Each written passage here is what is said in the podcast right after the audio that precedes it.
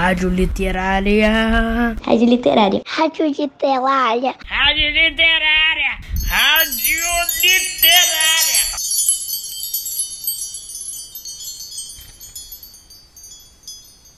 Olá, ouvintes do Colégio Pedro II. Eu sou Inês Sá, professora de literatura do campus Humaitá 1. Sentem-se, fiquem à vontade, acomodem-se na nossa roda de histórias antigas que vocês só ouvem aqui na Rádio Literária. Sejam bem-vindos ao programa A Hora da Literatura.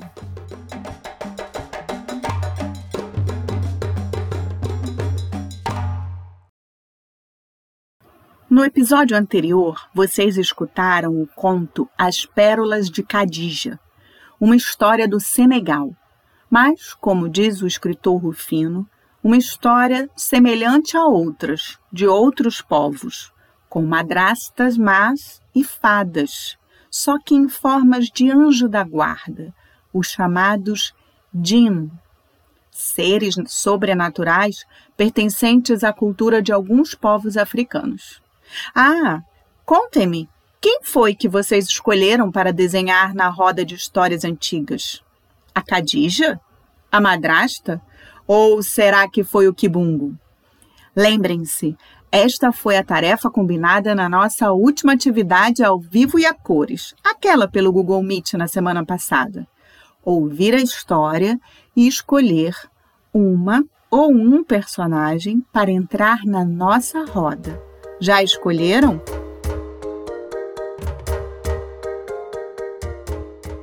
Vou ler outro conto do mesmo livro, Gosto de África. Só que essa, diferente da primeira, é uma mistura de fantasia e realidade. Ouçam agora O Leão do Mali, uma história baseada em fatos reais, na vida do herói Sundiata Keita, imperador do Mali, que até hoje é elogiado nas canções dos griots, os contadores de histórias tradicionais da África Ocidental. Uma versão que está no livro Gosto de África, Histórias daqui e de lá, de Joel Rufino dos Santos, com ilustrações de Cláudia Escatamáquia, publicado pela editora Global em 2005.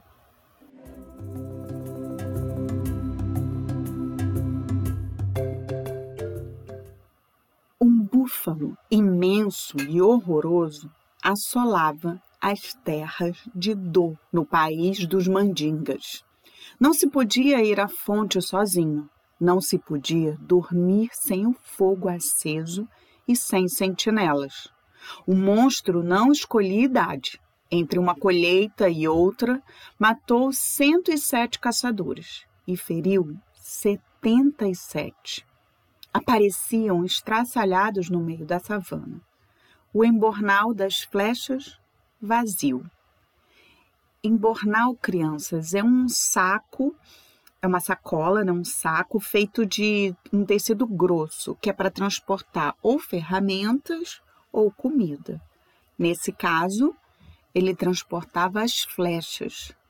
Pois bem, até que vieram, de muito longe, dois irmãos caçadores, Oulamba e Oulane.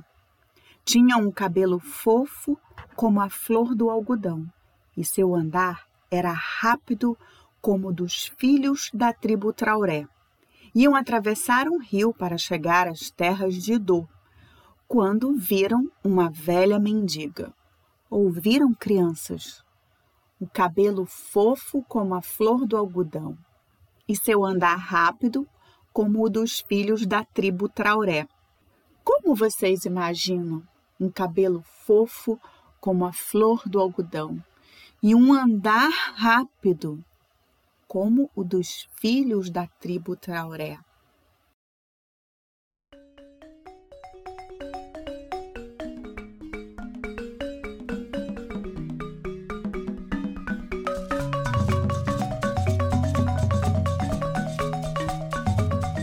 Então, a velha mendiga pediu: Em nome de Alá, o Todo-Poderoso, me deem um pouco de comida. Eles não tiveram dúvida. Abriram a mochila e dividiram o que tinham. Ela comeu em silêncio, limpou as mãos e olhou fixamente para eles. Eu sei que vocês vieram caçar o búfalo assassino. Como foram bons comigo, tenho uma coisa a lhes dizer. Eu sou o búfalo que vocês estão procurando. Matem-me e vão receber o prêmio prometido pelo rei. Ah, não. Calma aí, crianças. Aquela senhora velha mendiga era o búfalo. Como isso pode acontecer? Ah, tá, tudo bem. Eu até conheço uma lenda em que um bicho vira homem e depois vira bicho de novo. A lenda do boto ou lenda do boto cor-de-rosa. Vocês já ouviram? Conhecem? Então, essa lenda diz que nas noites de festas juninas, o boto, animal que vive nos rios, é um animal que parece um golfinho, mas ele mora nos rios. Sai e se transforma em um homem, um homem muito, muito bonito, e vai para as festas dançar e arranjar uma namorada. Mas eu, eu nunca ouvi falar em uma velha senhora que se transformava em búfalo e sai destruindo tudo. E vocês, ouvintes, sabem de alguma história em que um homem ou uma mulher se transforma em um animal?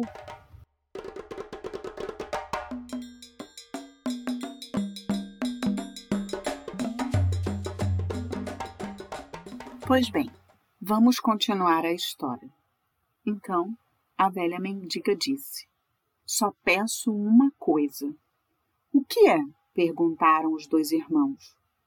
O prêmio é a moça mais linda da terra de Dor.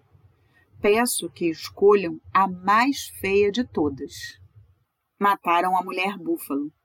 Ao último suspiro, ela se transformou no horrendo animal. O rei de Dor mandou juntar no mercado todas as jovens que havia, algumas de pele macia como o veludo da noite, outras medrosas como lua crescente. Já iam esquecendo o prometido quando o irmão mais novo viu uma corcundinha com caroços por todo o corpo. Era tão feia, mas tão feia, que cobria o rosto com um véu de pano grosso. É essa, disseram ao mesmo tempo. O povo de Do teve uma pena enorme dos dois heróis. Eles pegaram Sogolon, assim se chamava ela, pela mão e voltaram para a tribo dos Traoré. Mas qual dos dois se casaria com Sogolon? O Babalaô jogou búzios e não encontrou resposta. Resolveram então presenteá-la ao rei de outra tribo mandinga, Naré Magã. Encontraram-no debaixo de uma árvore, o baobá, logo na entrada da cidade. Ali ele sentava toda a tarde com seus ministros para atender o povo. Naré Magã aceitou o estranho presente e mandou marcar as bodas, o casamento. Nunca se saberá o porquê.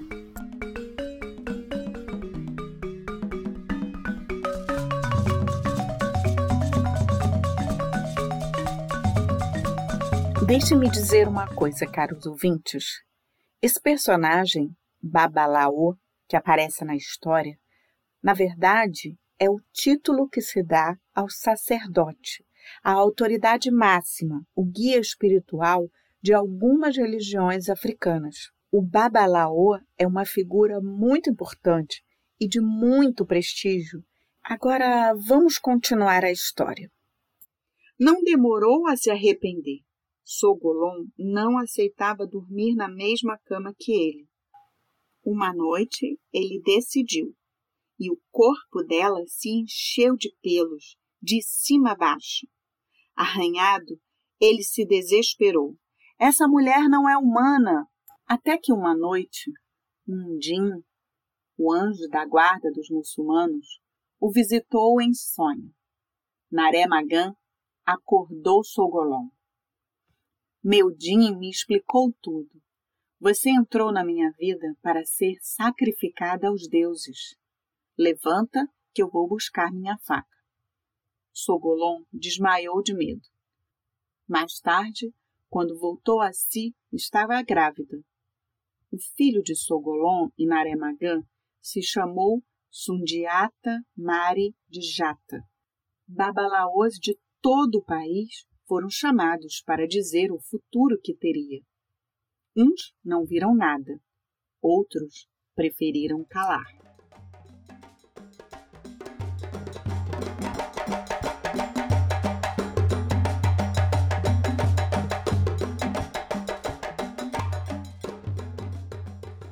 Sundiata não era feio como a mãe, mas tinha um problema.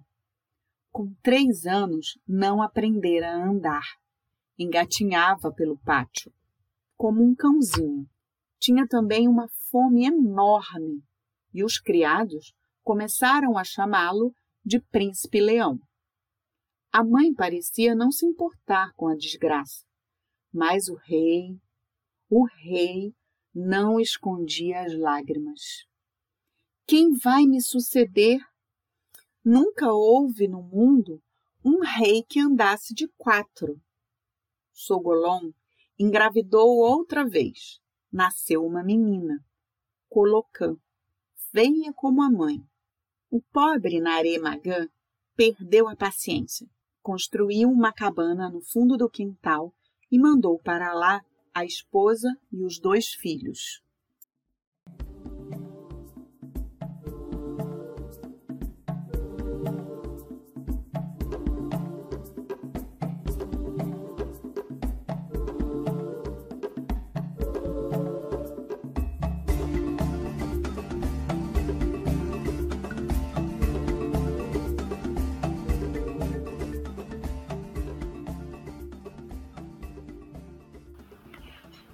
Situação é essa?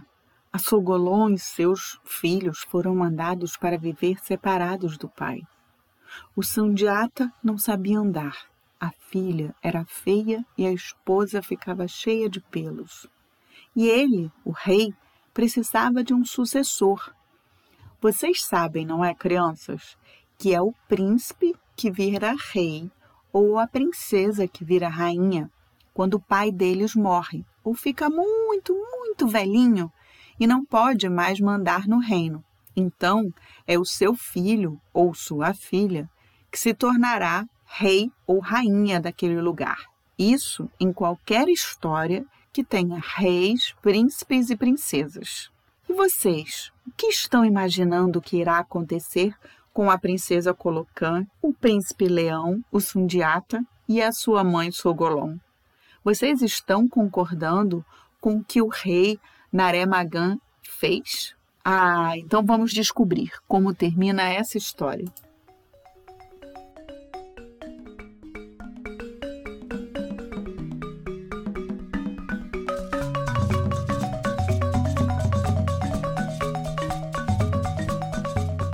Então o rei disse: Perdão, não sei onde estava com a cabeça quando aceitei Sogolon em casamento. Não posso deixar o trono para o aleijadinho e duvido que haja na terra quem queira casar com minha filha. Então, Naré Magã casou-se com uma belíssima princesa e teve com ela um filho. Era normal e de pernas fortes. Andou ao completar um ano de idade. Naré Magã se sentia orgulhoso e podia morrer descansado.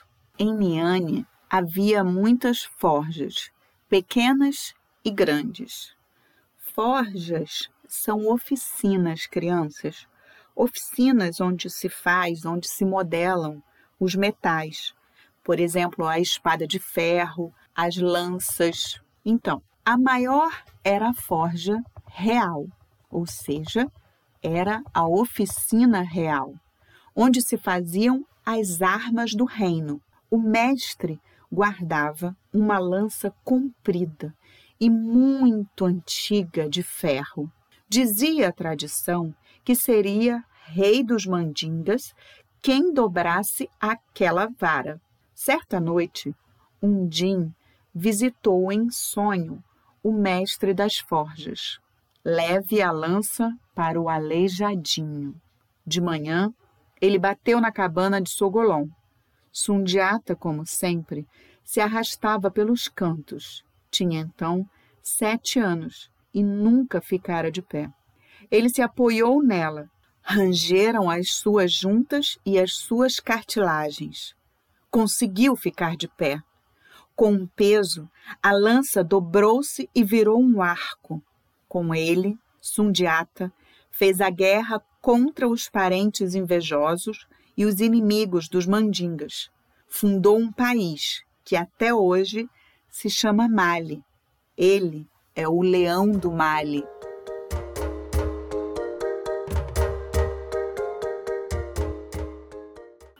Recordam-se, ouvintes, que eu disse logo no início deste episódio que esse conto é baseado em fatos reais? Pois bem, o Sundiata Keita existiu mesmo. Segundo a historiadora Marina de Mello Souza, o Império de Mali, ou Mali, como vocês queiram falar, foi um império muito poderoso e que se formou quando Sundiata Keita ganhou do seu inimigo no ano de 1235. Essa história é contada desde 1235, lá no século 13. E hoje sabe-se dessa história exatamente porque ela foi contada, assim, de boca em boca, contada pelos griots, contadores de histórias, músicos, poetas, responsáveis pela tradição oral da região do Senegal, Gâmbia e Mali, na África Ocidental. Então, a vida do Sundiata Keita é contada até os dias de hoje. Ele era filho de um rei que nasceu com um problema físico. Ele foi mandado para fora do reino, mas depois de um tempo retornou. Ele havia superado a sua dificuldade e se tornou um grande guerreiro, um herói. É conhecido também como Rei Leão. Sundiata lutou contra um rei cruel do Soso, outra tribo da África Ocidental, e venceu. Aí ele fundou o Império do Mali, considerado um dos maiores impérios que já existiu.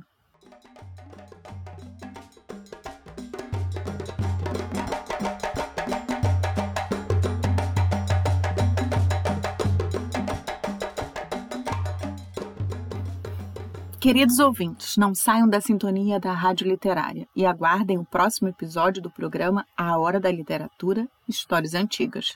E se quiserem dedicar uma música para alguém, é só me escrever lá na plataforma, está bem? Eu vou ficando por aqui, mas antes deixo uma música para aqueles que gostam de contar, de ler ou de ouvir histórias. Até mais, pessoal. Um beijão. Fiquem com a música Yamoré, de Salif Keita e Cesária Évora.